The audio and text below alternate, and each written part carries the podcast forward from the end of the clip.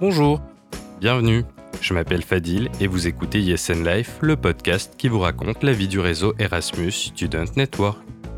Cette saison vous fait découvrir le réseau ESN France, mais aussi les autres associations de SN en France. Mon invité du jour est du genre à toujours froncer les sourcils quand vous lui parlez. Est-ce parce qu'il désapprouve vos propos ou parce qu'il se concentre? Vous ne le savez jamais vraiment. En tout cas, j'ai eu le plaisir de faire sa connaissance avant qu'il ne soit AESN. En tant qu'ancien président de ED, étudiants et développement, nous avons eu l'occasion de nous croiser plusieurs fois à Nimafac pour des universités d'été ou des assemblées générales mais c'est par la suite que son destin s'est retrouvé lié à ESN lorsqu'Antoine, le premier délégué général, a décidé de quitter ses fonctions. Vous l'aurez compris, c'est donc Jean que je reçois, le délégué général sur le départ de ESN France, invité ultra VIP, qui a accepté de participer à ESN Life et ainsi signer son départ d'un épisode qui perdurera bien après lui. Salut Jean, comment ça va? Salut Fadil, tout va bien. Magnifique. Alors, j'ai parlé de ED, c'est un peu le début de ton parcours au final.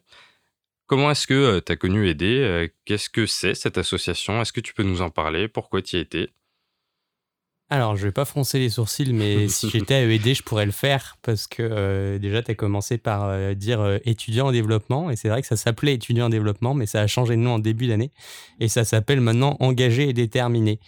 Euh, des questions se posent sur les changements de nom régulièrement dans les structures et, euh, et, ça a souvent du sens. Et je pense que finalement, le, nouveau nom représente aussi pourquoi euh, j'y étais à l'époque et pourquoi j'y suis rentré. Vu que j'y suis arrivé ben, durant mon cursus scolaire, un peu comme, comme tout le monde à ESN, hein, c'est l'engagement durant les études qui, qui se fait. Et finalement, c'était aussi après une mobilité mais pas une mobilité Erasmus, une mobilité euh, à l'international euh, au Cameroun où j'ai rencontré euh, du coup des agriculteurs locaux qui souhaitaient monter une coopérative agricole et où en rentrant j'ai souhaité les appuyer et où avec des copains on a créé une association. Voilà, on voulait sauver le monde hein, un peu comme comme on peut voir souvent et du coup on s'est lancé là-dedans et ça m'a fait rentrer dans le secteur et dans les réseaux en général associatifs mmh étudiants et c'est comme ça que j'ai découvert euh, étudiants et développement et AnimaFac euh, durant mes premières années euh, scolaires universitaires. Et finalement, ben, du coup, petit à petit, un peu comme, comme beaucoup à ESN, on commence par le local et puis on a envie de découvrir autre chose. Et j'ai fini au national, puis président de, de ED durant quelques années. C'est quoi le plus beau projet que, que tu aies fait à ED c'est super dur comme euh, question, comme euh, beaucoup qui ont fait les podcasts euh, avant. J'ai beaucoup entendu tout ça et c'est vrai qu'un projet qui, qui m'a marqué, c'est ce qui s'appelle le carrefour des projets. On n'entend plus parler aujourd'hui, mais l'objectif c'était de réunir des jeunes marocains, des jeunes français et des jeunes guinéens. donc trois cultures très différentes, du coup ensemble durant 15 jours, avec pour objectif qui, qui créent des projets solidaires ensemble en partant de zéro euh, donc vraiment euh, par des méthodes d'éducation populaire, euh, imaginer des causes communes qui vont permettre de, créer des projets. Et si c'est un des projets de ED que je préfère, c'est bien celui-là. Alors, il me semble que c'est en 2017 que tu es devenu délégué général de SN France. Comment tu avais entendu parler de l'offre et surtout qu'est-ce qui t'a donné envie de postuler? Alors, euh, c'est marrant cette question et c'est vrai que euh, je n'avais aucune ambition de postuler euh, à ESN parce que quelques mois auparavant, j'étais parti de ED en disant que je voulais passer à autre chose et notamment changer de secteur et ne plus avoir affaire aux assos étudiantes. Peine perdue visiblement, vu où j'ai fini juste après. Et euh, il s'avère que euh, l'offre, en fait, euh, je l'ai entendu aussi bizarre que ça soit, c'est par Antoine, du coup, le président délégué, général, que j'avais vu en janvier. Moi, j'étais au chômage, j'étais en sortie d'études, j'avais fini mes études et je savais plus trop ce que je faisais. je l'avais vu en janvier, on avait bu un coup ensemble, voilà, en tant qu'ancien pote et connaissance aussi qu'on avait. Et il m'avait pas dit qu'il partait de SN. Euh, et euh, un mois après, je vois l'offre sortir euh, sur les réseaux. Et du coup, j'écris à Antoine et je lui fais, ben, au copain, quand même, t'aurais pu me le dire. Genre, ça se fait pas trop de pas m'avoir dit que tu te barrais de ton taf. non, pas parce que j'étais intéressé. Et Antoine m'a répondu en rigolant, pourquoi t'es intéressé? Et ça a fait tilt dans ma tête. Je me suis dit, bon, ouais, pourquoi pas en fait. C'est vrai que j'ai un parcours aussi qui peut m'amener à postuler dans ce genre de structure. Le poste a l'air ultra stimulant. même si pour le coup je pensais pas avoir le, CV qui va avec quand j'ai postulé, mais je me suis dit allez c'est parti et, j'ai postulé. Et puis, euh, le chemin a fait son chemin et, euh, j'ai été pris euh, sur ce poste qui, du coup, a, marqué mes trois dernières années. D'ailleurs, Antoine, il venait de aider aussi, non? Ah, oui, on me fait souvent la blague. la dernière blague que j'ai eue, c'est notre commissaire au compte, Jean-Christophe Forestier. S'il écoute, il se reconnaîtra. qui me demandait si j'avais déjà signé mon contrat à Animafac. vu que Antoine avait été ancien président de ED, je l'ai remplacé. DG de SN, je le remplace. Du coup, on m'a demandé si je comptais le remplacer à AnimaFac.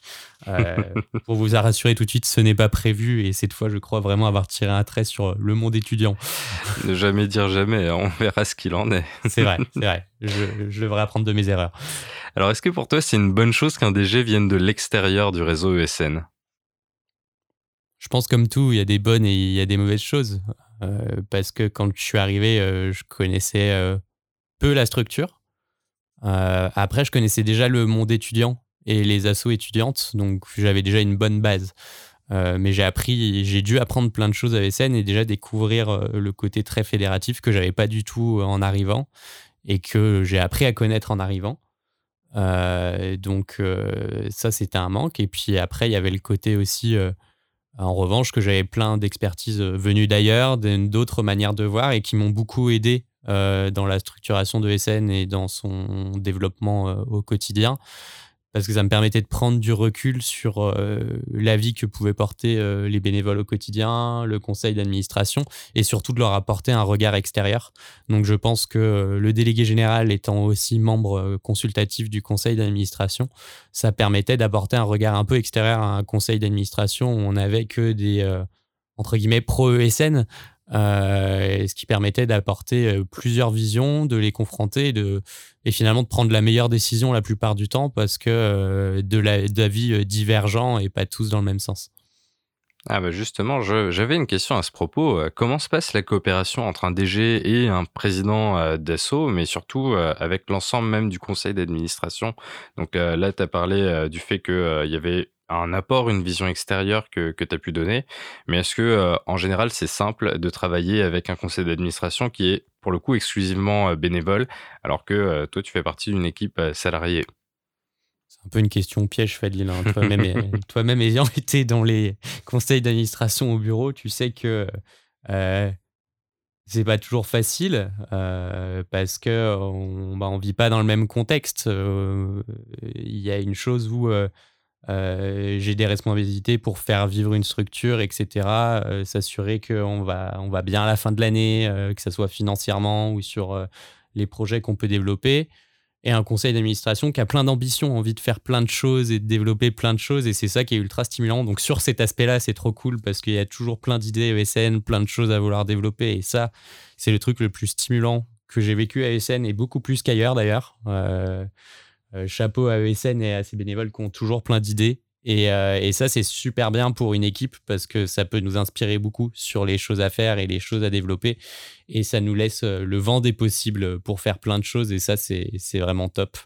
Donc, c'est facile de ce côté-là, ESN. Après, le plus dur à gérer ESN et avec les bénévoles, c'est le, côté parfois très fédératif et que quand on parle de quelque chose d'extérieur, ça fait presque un peu peur. Donc, euh, dans ces trois ans, il y a eu un peu à dédiaboliser finalement euh, l'extérieur de SN euh, pour faire découvrir, que ce soit Animafac ou d'autres structures, hein, à l'ensemble du réseau. Mmh. donc, ça, c'était top. Et après, sur la relation DG-CA, DG-bureau, bah, c'est pas toujours facile de se positionner parce que on peut avoir le même âge, euh, donc, euh, il y a aussi une position euh, différente à avoir, que ce mmh. soit lors des événements, simplement, ou que ce soit dans la vie au quotidien quand on travaille. Donc, voilà, le, côté travail et le côté off aussi, avec des personnes qui pourraient être des copains ou autres. au début, c'est toujours difficile de se positionner.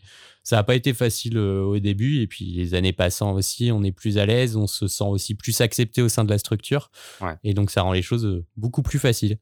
Voilà. Et sur les présidents et présidentes que j'ai pu avoir, ben, ça s'est toujours très bien passé euh, avec eux et j'ai encore des, des, relations avec eux euh, actuellement euh, avec qui je parle toujours, soit parce qu'ils sont encore au CA, soit parce que c'est aussi devenu des copains à force de travailler ensemble et quand on s'entend bien pour travailler ensemble, ça devient aussi des copains. C'est beau. Alors, du coup, il y a parfois des petits antagonismes entre les souhaits, les idées, les projets du CA et, la réalité un peu institutionnelle de l'assaut et, et son, sa nécessité de, développement, donc de trouver des financements, etc. Euh, comment on arrive à faire en sorte que euh, finalement un peu tous les projets arrivent à exister, même quand elles répondent pas à, des pistes un peu stratégiques de développement, de financement, etc. Comment on arrive malgré tout à les intégrer euh, dans, dans ce qu'on fait de un peu plus sérieux institutionnel Enfin, je pense que c'est pas évident de réussir à répondre à toutes les attentes d'un conseil d'administration. Et pourtant, j'ai l'impression que globalement, on a toujours à peu près réussi à, faire tout ce qu'on voulait. Très bonne question, euh, mais je dirais presque que le constat est presque faux. Euh, je suis pas sûr que ça soit antagoniste. Désolé Fadil, euh, mais euh, je comprends tout à fait ce que tu veux dire. Mais justement, je pense que c'est ce discours qu'il faut pas forcément tenir par rapport à ça, dans le sens où on peut avoir l'impression que c'est antagoniste, mais déjà faut repartir de l'essence même de aujourd'hui ce qui peut être un réseau euh, et un réseau, en fait, il y a plusieurs volets. Et je pense que c'est souvent en ne pensant qu'à un volet qu'on a l'impression que le reste ne va pas avec. Euh, donc un réseau, euh, c'est bien évidemment ce à quoi on pense directement, c'est l'échange de pratiques entre les bénévoles et entre les associations, le partage de connaissances. Et euh, bah, il s'avère que dans notre société actuelle, il y a très peu de financement en fait qui finance euh, cette partie-là. Donc bien évidemment, le numérique peut apporter une solution. On a quelques financements qui nous apportent aussi pour faire ça, mais aujourd'hui, ça c'est pas finançable. Et c'est vrai que les bénévoles, la première chose qu'ils attendent, c'est ça. Ils attendent ce côté euh, échange de pratiques, formation, apprendre mmh. des choses et autres. Et ben, du coup, ils comprennent pas trop des fois pourquoi euh, le réseau ESN dans son ensemble, dont ils sont les premiers euh, du coup euh, acteurs, développe des projets qui du coup ont des envergures très importantes, européennes, nationales et autres. C'est pas toujours simple à comprendre, mais finalement ces projets ils servent juste par échelon après pour favoriser l'animation de réseau sur des thématiques précises. par exemple, autour de ça, c'est l'exemple du buddy system va dans ce sens-là où on a eu des financements nationaux, européens pour permettre à terme que nos associations aient un outil plus important à la fin et qu'on puisse plus les former autour de ça aussi pour que ça favorise leur développement. Mais aujourd'hui, euh, le développement d'associations, c'est du développement par projet. Les financements, c'est du, financement par projet. Donc il faut aussi s'adapter à ça pour euh, répondre au cœur de métier de SN qui est euh, l'animation de réseau et l'échange de, pratiques.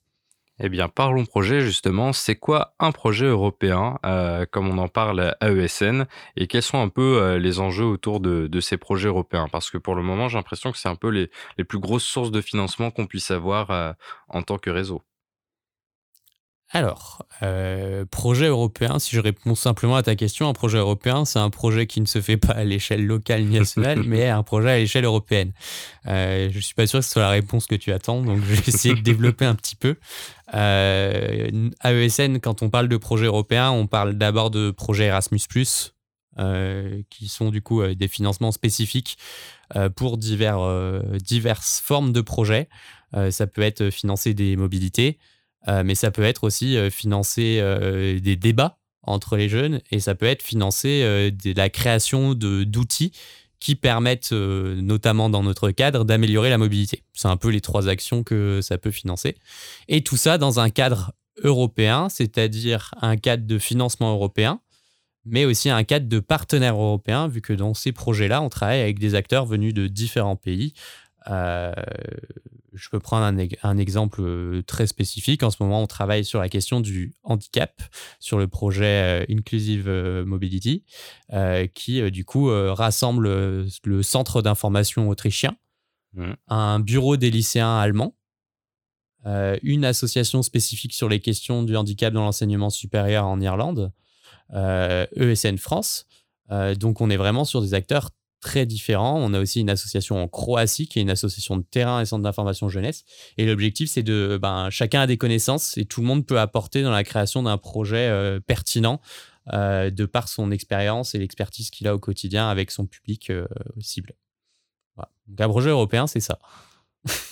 Parfait. Et du coup, dans le cadre de ces projets, tu as dit, vous travaillez avec plein de structures, plein de partenaires, et parmi ces partenaires se trouve parfois ESN International. Comment se passe cette relation nationale-internationale, et notamment dans le cadre de ces projets européens?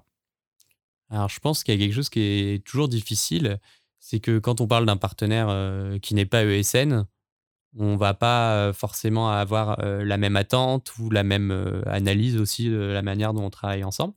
Donc déjà là, c'est spécifique. On parle d'un partenaire, mais presque pas d'un partenaire. On parle presque de nous en fait, vu qu'on est membre mmh. de cette structure-là. Donc c'est toujours un peu, un peu différent finalement dans la manière de, de voir les choses. Euh, ESC International est présent avec nous sur euh, divers projets, euh, notamment le, le, Buddy System. Euh, et c'est vrai que les relations sont pas toujours faciles. Hein, on va pas se le cacher, c'est pas toujours facile parce que ben, nous, euh, quand on est porteur de projet, on a des résultats à attendre, on veut euh, obtenir les choses. Et finalement, ben, quand on est partenaire d'un projet, souvent, on est moins du coup porteur et euh, on apporte moins une dynamique importante au projet. Et ça, c'est pareil pour tous les partenaires, donc SN International ou autre, c'est pas la question. donc c'est vrai que ben, c'est toujours difficile en fait quand tu es porteur de projet de faire en sorte qu'il y ait une dynamique collective de tout le monde avec la même ambition parce que euh, en fait on n'a pas les mêmes moyens quand on est porteur de projet on a plus de moyens pour travailler sur le projet et mmh. vice versa donc forcément c'est toujours ça euh, qui est euh, complexe puis aussi il faut se voir sur les projets européens finalement le buddy system arrive à son terme.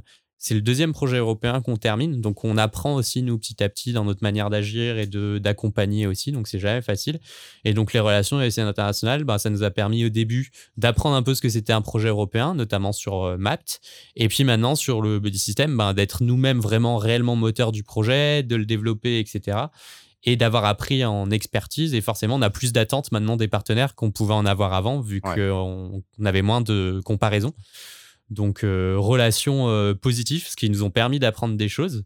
Mais c'est vrai que maintenant, on, pense aussi avoir acquis une expérience où on a moins besoin d'eux sur euh, certaines expertises, mais on a toujours besoin du réseau dans son ensemble et du réseau ESN mmh. pour développer en sens des choses, pour que ça serve à tout le réseau en fait dans son ensemble sur les projets qu'on souhaite développer, parce que l'objectif c'est d'améliorer la mobilité partout et pas uniquement en France. Alors le buddy system euh, dont tu as parlé, c'est quand même une des plus grosses réussites euh, du, réseau ESN France. Est-ce qu'il y aura un troisième projet buddy system? Mmh. Un troisième projet buddy system? Est-ce que ça continue? Euh, Ça ne s'arrête jamais déjà. un financement, ça finance une action et des actions durant un certain temps et le buddy system, on n'a pas prévu de l'arrêter, il va toujours vivre. Euh, mais après, ce qui est bien avec le BDSM, c'est qu'il représente bien le réseau. Il est né à Lille, il a été développé à l'échelle nationale euh, grâce euh, au comité geek, mmh. dont tu as pu faire partie à, certains moments, Fadil. D'ailleurs, tu as fait partie de tous les comités, je crois, au final, à ESN. et puis, c'est devenu un projet financé à l'échelle nationale parce que très impactant, parce qu'on a du chiffre à monter, on a des des réussites à, démontrer euh, sur le projet parce qu'il y a une vraie attente sur euh, la question du mentoring.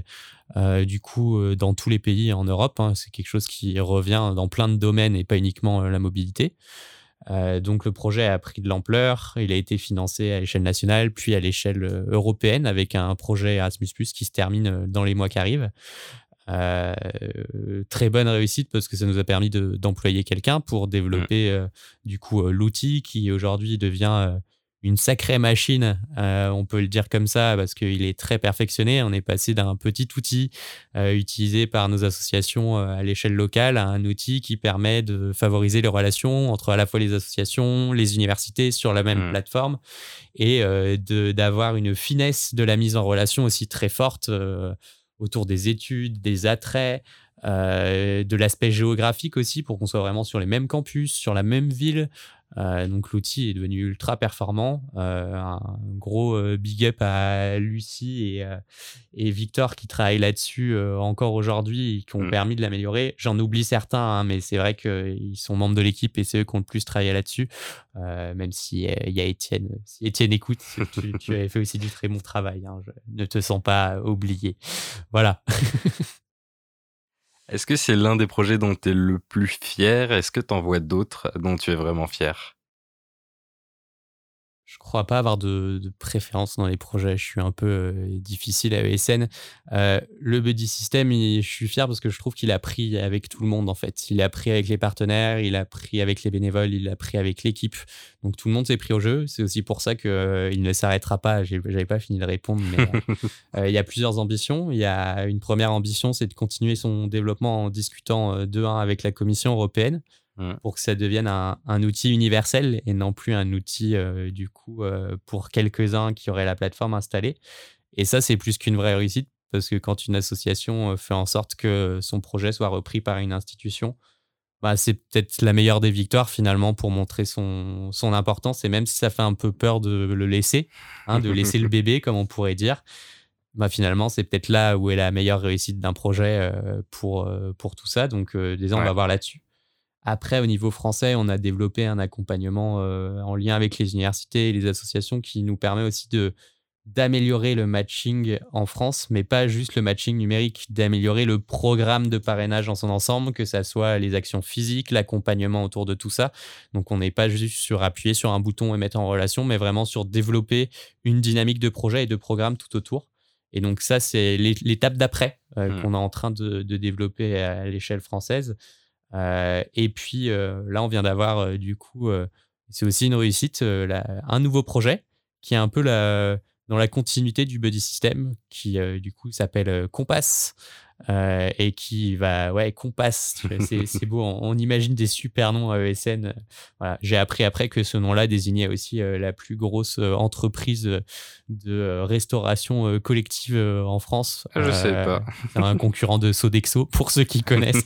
Mais bon, c'est pas grave, on s'en fout. Et le projet, en gros, est un buddy système de l'orientation qui va permettre, ben, je me pose des questions sur où aller. Euh, en mobilité. Et du coup, ben, je me mettrai en lien avec un étudiant soit qui est dans l'université de Budapest pour savoir ce qu'il pense euh, de l'université où il faisait études, ou alors avec un étudiant euh, de mon pays qui a fait sa mobilité dans cette université pour qu'il puisse te raconter. Et donc, l'outil va permettre de faire ça. Donc, pour nous, c'est super important parce qu'on continue à travailler à chaque étape du parcours de mobilité sur ça. Et donc, ce projet va se lancer euh, là euh, à partir de septembre avec les mêmes porteurs de projet que euh, du coup le Buddy System. Mmh. À une exception près, c'est qu'on a intégré ESN e Italie dedans. Et donc, qui montre aussi le travail collectif qui est fait avec le réseau dans son ensemble. Donc, c'est une bonne chose et on espère que les résultats seront tout aussi probants qu'avec le Buddy System. Il n'y a pas de raison. Je suis sûr que ça sera cool. Du coup, on, a parlé euh, de SN, on a parlé de ED, on a vite fait parler d'AnimaFac. Alors, euh, je propose un petit mot sur AnimaFac. Qu'est-ce que tu penses euh, de cette coopération que SN a avec AnimaFac? Qu'est-ce qu'apporte AnimaFac à ESN, au monde associatif en général? Inversement, qu'est-ce que ESN apporte aussi à AnimaFac? Fait beaucoup de questions d'un coup. Hein. je, je, vais répondre synthétiquement parce qu'on me l'a souvent posé. Euh, même à ESN finalement en disant ben qu'est-ce que ça apporte AnimaFac, qu'est-ce que c'est? Parce que quand on connaît pas c'est toujours difficile. Je pense qu'il y a quelque chose qu'il faut avoir en tête. Hein. Euh, AnimaFac c'est quand même euh, la structure qui a permis à ESN France de grandir et de se professionnaliser mmh. à partir de 2013. et qui permettait aussi à ESN France, avant d'être professionnalisé, de grandir, vu qu'avant d'avoir des salariés, AnimaFac a aussi accompagné ESN à rentrer en contact avec les ministères, à rentrer en mmh contact avec plein d'acteurs. Et c'est grâce à cette relation-là que le réseau a décidé de se professionnaliser. Donc c'est grâce au fait d'être au sein du CA d'AnimaFac, d'être en relation avec AnimaFac au quotidien, qui a donné aux anciens euh, présidents le souhait de professionnaliser la structure, de passer même à un conseil d'administration, ce qui n'était pas le cas avant avec le conseil de RL. Donc c'est cette relation-là qui a permis de structurer le réseau euh, tel qu'il est aujourd'hui. Donc, euh, j'ai même pas envie de l'enlever. On a été incubé pendant euh, quelques années au sein d'AnimaFac dans leurs locaux à l'Arsenal 12. On mmh. a muté l'année dernière en passant à l'Arsenal 6, qui sont toujours des locaux d'AnimaFac, mais au final, on est passé d'assaut incubé à assaut motrice au sein des nouveaux locaux où on attend plus de nous. Donc, ça montre aussi toute l'évolution qu'on a pu avoir au sein de cette organisation. Donc, AnimaFac nous a permis tout ça. Euh, nous permet de nous ouvrir à d'autres thématiques qu'on ne porte pas forcément aussi. Donc, euh, d'être en lien avec plein d'associations sur l'environnement, la solidarité internationale, le journalisme. Euh, et c'est ça qui fait que derrière, on peut monter des projets ensemble. Et c'est ça aussi une réussite, c'est de pouvoir monter des projets avec ces structures qui sont membres d'AnimaFac ou AnimaFac en eux-mêmes, hein, finalement. Mmh. Euh, donc AnimaFac, c'est d'abord ça, c'est euh, simplement euh, porter des réflexions sur le monde associatif étudiant, et c'est surtout, et je pense que c'est là où est toute l'importance, c'est que si on peut se comparer à, d'autres pays ESN avec ça, c'est qu'AnimaFac va porter toute la voix sur l'engagement étudiant, la reconnaissance de l'engagement des jeunes au sein de leur université, chose que font d'autres pays ESN euh, via leur engagement dans différents comités et que nous, on ne fait pas directement, mais indirectement. Et finalement, ça nous permet aussi de nous concentrer sur notre euh, cœur de métier qui est la mobilité, euh, grâce à cette alliance de choix et cette alliance forte qui nous hmm. permet aussi d'avancer sur ces sujets-là tout en améliorant le volet mobilité. Et aujourd'hui, aussi, ce qu'il faut voir, c'est que AnimaFac nous a un peu délégué, entre guillemets, si on peut dire, le fait d'être euh, le principal euh, acteur sur la mobilité étudiante, sur euh, l'accueil des étudiants internationaux, parce qu'avant que le réseau grandisse, AnimaFac créait des guides sur comment accueillir des étudiants internationaux ou ce genre de choses. Et maintenant, la question se pose même plus parce qu'il y a un acteur à l'échelle nationale qui est pertinent, qui est ESN aujourd'hui. Alors maintenant, ça fait trois ans du coup que tu étais délégué général et euh, c'est euh, déjà la fin de ton contrat. Qu'est-ce qui t'a donné envie euh, de passer le relais, de t'arrêter là, à ce moment-là de, cette histoire avec ESN Alors, ce n'est pas le Covid, je tiens à préciser hein, qu'on ne voit pas partir au moment où la mobilité peut être questionnée et va être remise en question aussi dans les mois à venir sous toutes ses formes, euh, à un changement important de programme aussi. Je ne me pars, je ne pars pas et je ne me barre pas euh, pour être plus vulgaire euh, pour ces raisons-là. Quand je suis arrivé à ESN, j'ai dit j'ai envie de faire trois ans parce que je pense que c'est une bonne expérience pour développer un certain nombre de choses. et ben j'ai fait trois ans. je pense que ma décision elle est prise depuis très longtemps en fait. Ben, mmh. Limite quand je suis arrivé, je crois que je l'avais déjà. Après on n'est jamais à l'abri de tout ça et et finalement, il y a aussi le contexte qui me permet de partir. et je pense qu'en arrivant, je m'étais dit aussi que je voulais que l'équipe soit structurée, qu'il y ait du coup une base solide aussi de financement derrière et qu'on ait un conseil d'administration aussi assez stabilisé sur là où il va et autres. C'était, j'avais dit qu'il fallait que j'ai trois étoiles d'aligner. elles ont failli pas être alignées hein, sur ce dernier semestre sous plein d'aspects. Euh, et puis, ben, finalement, euh, je m'étais dit que je partirais en mars. En mars, c'était pas totalement aligné, donc euh, j'ai dit je partirais en juin. et en juin, ben, les étoiles étaient alignées, étaient alignées parce que on a une équipe qui s'est stabilisée avec des personnes qui sont là depuis un moment et qui vont rester encore pour l'année à venir. Une équipe qui se renforce. Euh, en arrivant à ESN, je me suis dit que j'aimerais bien qu'il y ait au moins 7 euh, permanents euh, dans l'équipe quand je pars. Mmh. ben, on, y est, on y est presque. très peu de choses près, on y est presque. Et surtout, on y est où il y a une chose qui est importante pour moi, c'est qu'on vient de couper le poste de délégué général en deux avec un, volet plus politique et développement pour le poste de délégué général et un mmh autre volet plus euh, gestion d'équipe, plus gestion financière, euh, coordination des projets pour un poste de directrice pour le coup. Euh, et du coup, ben, finalement, je m'en vais. Il y a deux personnes qui me remplacent, donc c'est quand même super. Hein. pour la passation, c'est plus compliqué, mais je trouve que pour la structure, c'est une super bonne chose et ça montre aussi son développement. Donc, c'est une super réussite. Pour le CA, euh, ben, j'ai fortement confiance en l'équipe qui va se mettre en place et qui risque d'être élue euh, lors des prochaines élections. Euh, l'équipe qui était en place aussi a fait un super travail malgré les conditions à distance aussi qu'on a dû avoir sur les, derniers mois. Et surtout, on a fait un gros travail sur la stratégie triennale et des objectifs aussi de, réflexion pour les années à venir. Donc, mmh. le CA a une fiche de route, deuxième étoile. Et troisième étoile, financièrement, aussi bizarre que ça puisse le paraître, on n'a jamais été aussi bien euh, que euh, cette année.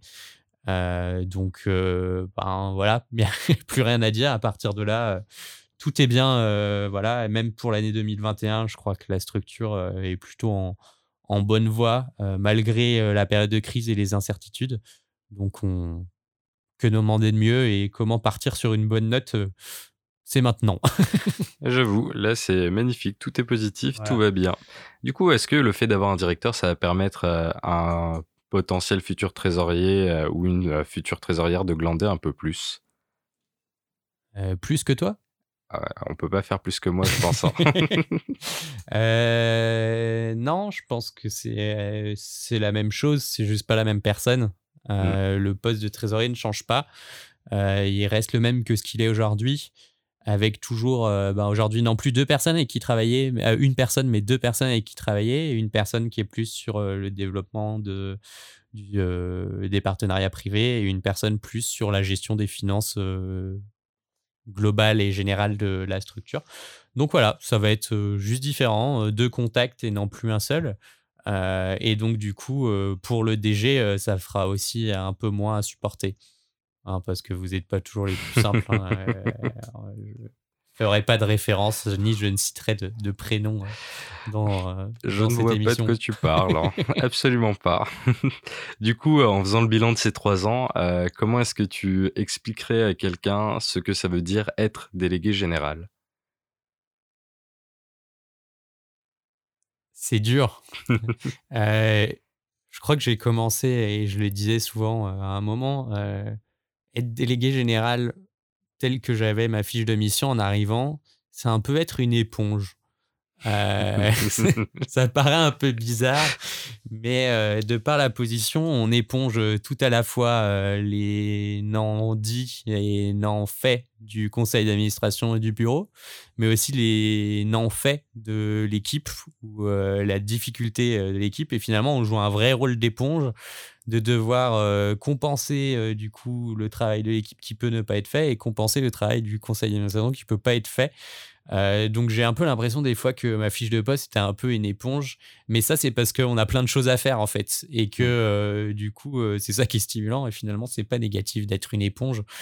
souvent ça dure assez longtemps une éponge donc c'est pas trop mal non plus. donc je dirais que ma mission ça a vraiment été ça. Et justement, l'objectif, c'était que ce poste-là ne serve plus justement de, voilà d'éponge, mais se structure un peu plus pour continuer à développer la structure. On était un peu à une étape de palier. On s'est bien développé les trois dernières années. le poste de délégué général avec, c'est pour ça qu'il se coupe en deux à la fin, mmh. finalement, de cette période-là. Et ça, c'est une bonne chose. Et sinon, ben, pour être sans parler d'éponge et de devoir travailler sur le travail des uns et des autres, ça ne veut pas dire que les gens font mal leur travail. C'est juste que ben, l'engagement, il est variable chez les bénévoles et c'est normal. L'équipe, elle bouge beaucoup aussi. Mmh. Les gens changent, etc. Et du coup, il y a des gens à former, il y a des gens à accompagner, à développer leurs idées aussi sur la structure pour leur permettre de travailler au quotidien. Et c'est là où je dis il y a un rôle d'éponge. C'est qu'au début, ben, je suis arrivé, il y avait Sarah et Étienne euh, ben voilà, qui connaissait très bien la structure. Puis après, il y a euh, Louise qui, qui est arrivée, il y a Lucie qui connaissait aussi bien ESN, et, mais euh, qui ont dû se former et mmh s'accompagner. Et finalement, bah, c'est une des choses les plus stimulantes poste. Hein. c'est aussi le, lien avec les humains, que ce soit les humains, entre guillemets. le terme humain est un peu bizarre, mais de l'équipe qu'on voit au quotidien, avec qui on travaille.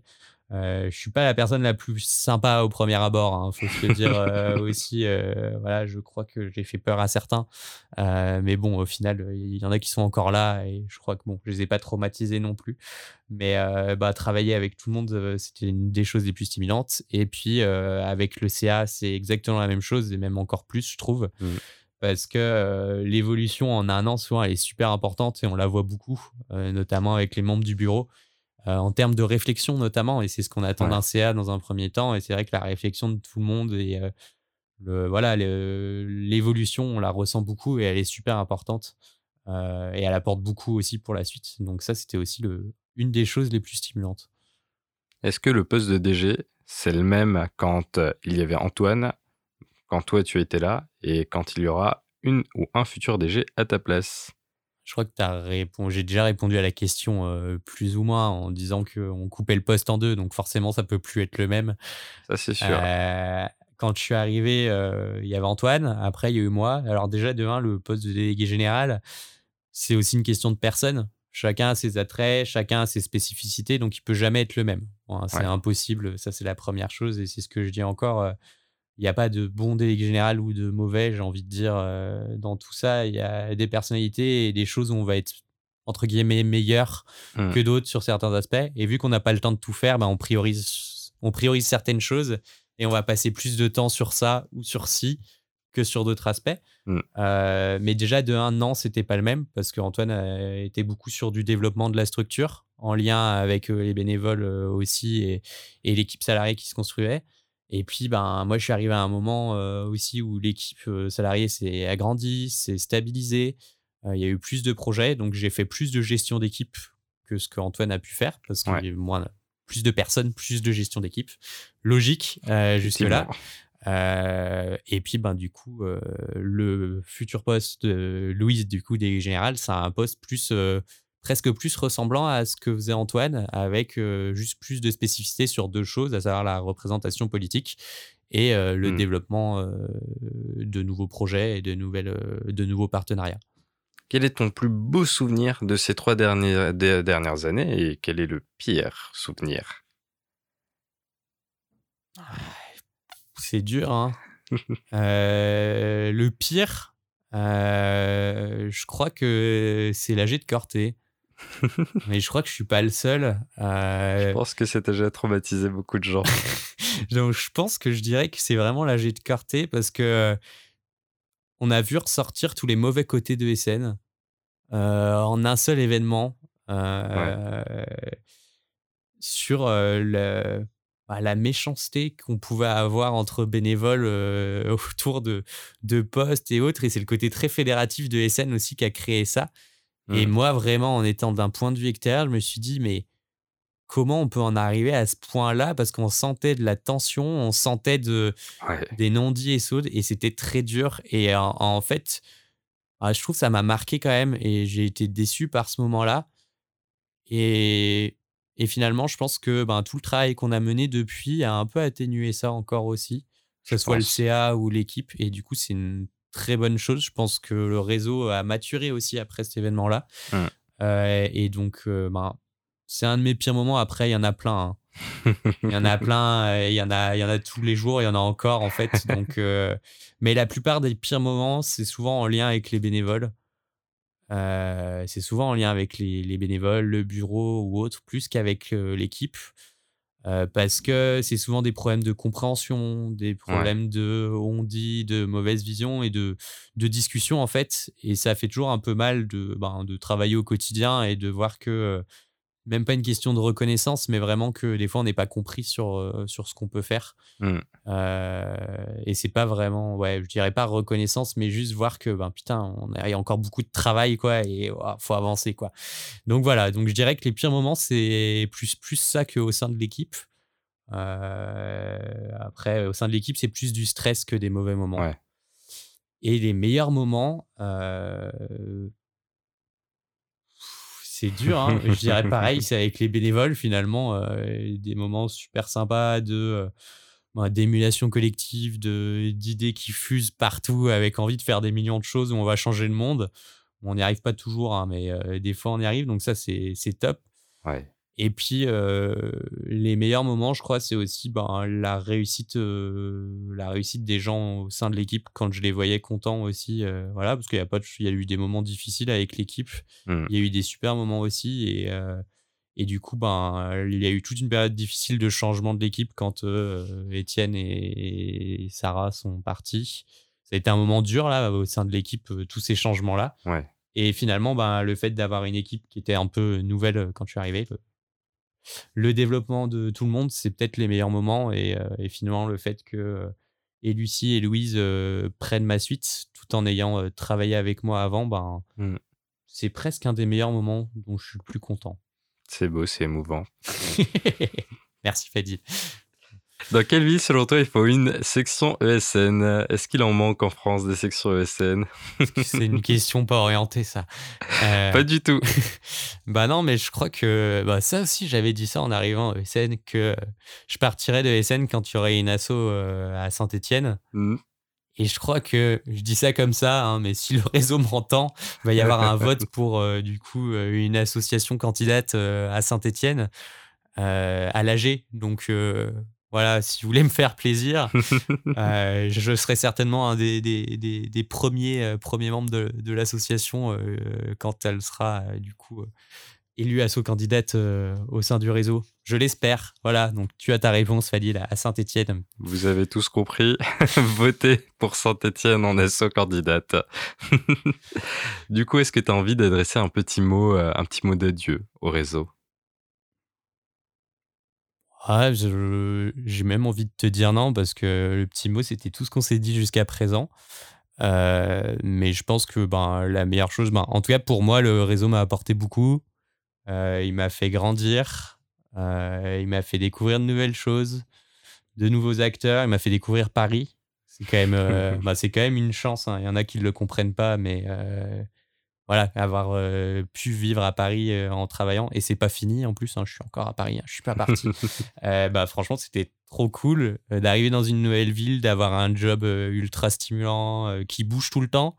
Ouais. C'était une super chose d'avoir un réseau voilà, qui fait des super choses au quotidien. Bah, voilà, J'ai commencé par l'Erasmus, un hein, super projet stimulant, donc c'était top. Donc voilà, je pense que meilleur moment là-dessus, meilleur moment humain, parce qu'aujourd'hui, je pense que j'ai des amis aussi dans, dans tous ces acteurs-là.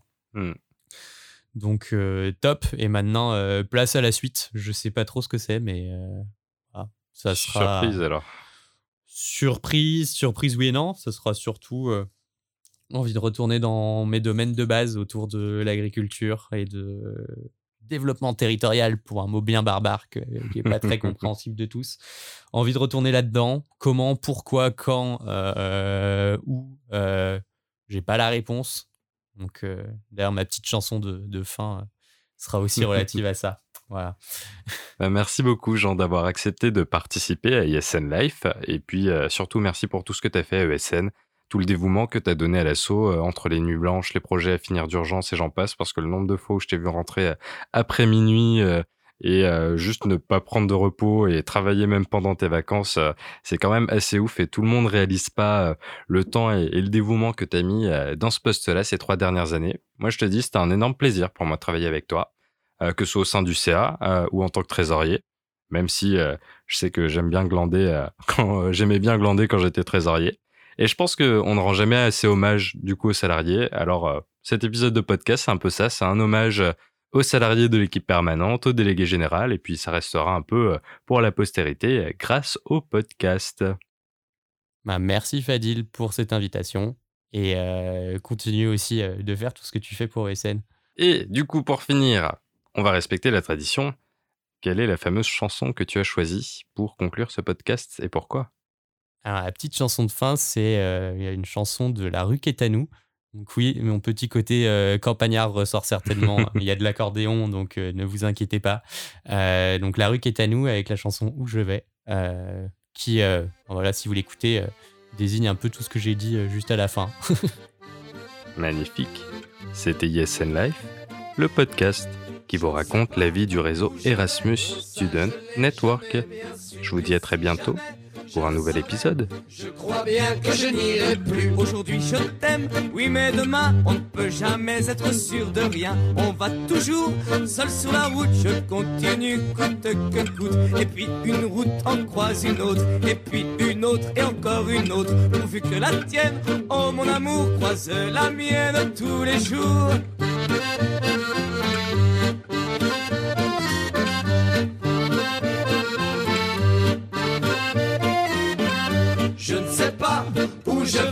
Ça je l'ai jamais bien su, mais si jamais je le savais, je crois bien que je n'irai plus. Et je suis une cigale, t'inquiète fourmi, je crève pas la dalle. La musique c'est un bon gagne-pain, où que je sois, je manque de rien. Je chante toujours de quoi grailler, de quoi trinquer, de quoi causer. Je m'endors où il fait sommeil, et je passe l'été au soleil.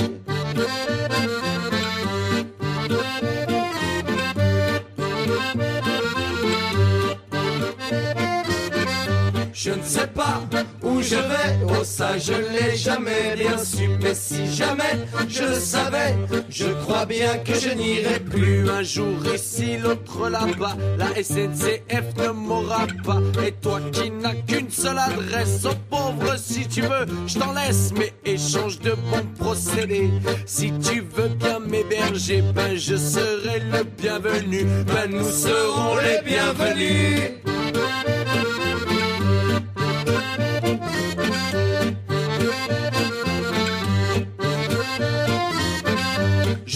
Pas où je vais, oh ça je ne l'ai jamais bien su. Mais si jamais je le savais, je crois bien que je n'irai plus. Je ne sais pas où je vais, je ne sais pas où je vais, je ne sais pas s'il le savait. Mais ça je l'ai jamais bien su, mais ça je l'ai jamais bien su, mais ça je l'ai jamais bien su, mais ça je l'ai jamais bien su.